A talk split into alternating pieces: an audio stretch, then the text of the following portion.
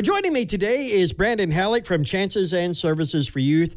Brandon, the big event, Dancing with the Stars, is going to be coming up, but it's going to be a little bit different this year. How are things going to work? Well, it is going to be a little bit different, uh, party. We're going to have it November 20th at the Holman Center. So we're moving back to the Holman Center, but we're going to have a reduced uh, capacity. Only 250 people at the Holman Center that evening. But the exciting thing is, is that we are going to be doing this live on our local ABC channel.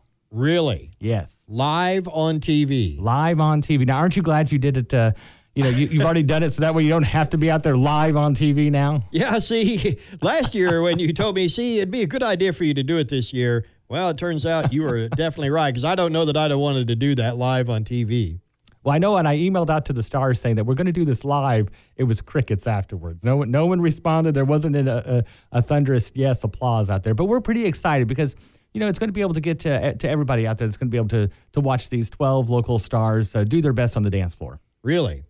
So now, who's your pick to begin with? You got a favorite you think's going to win, or Oh, I don't know about that. You know, you know, they're all they're all doing so great. They really are. I mean, you know, it, it's one of those things where I and, you, and you've experienced this. I love to watch them from the very beginning when they take that first dance lesson. And Oh, they- yeah. and they walk away going, "What in the world have I gotten myself into?" Uh, to the lesson number ten, where they're finally, you know, they're they're nailing every single step and the moves and the hits and the music. So they're really they're really moving pretty good with it. I will say fundraising has been a little tough for them this year with with COVID nineteen and everything. Oh, yeah. So what's you know we're still trying to push that quite a bit.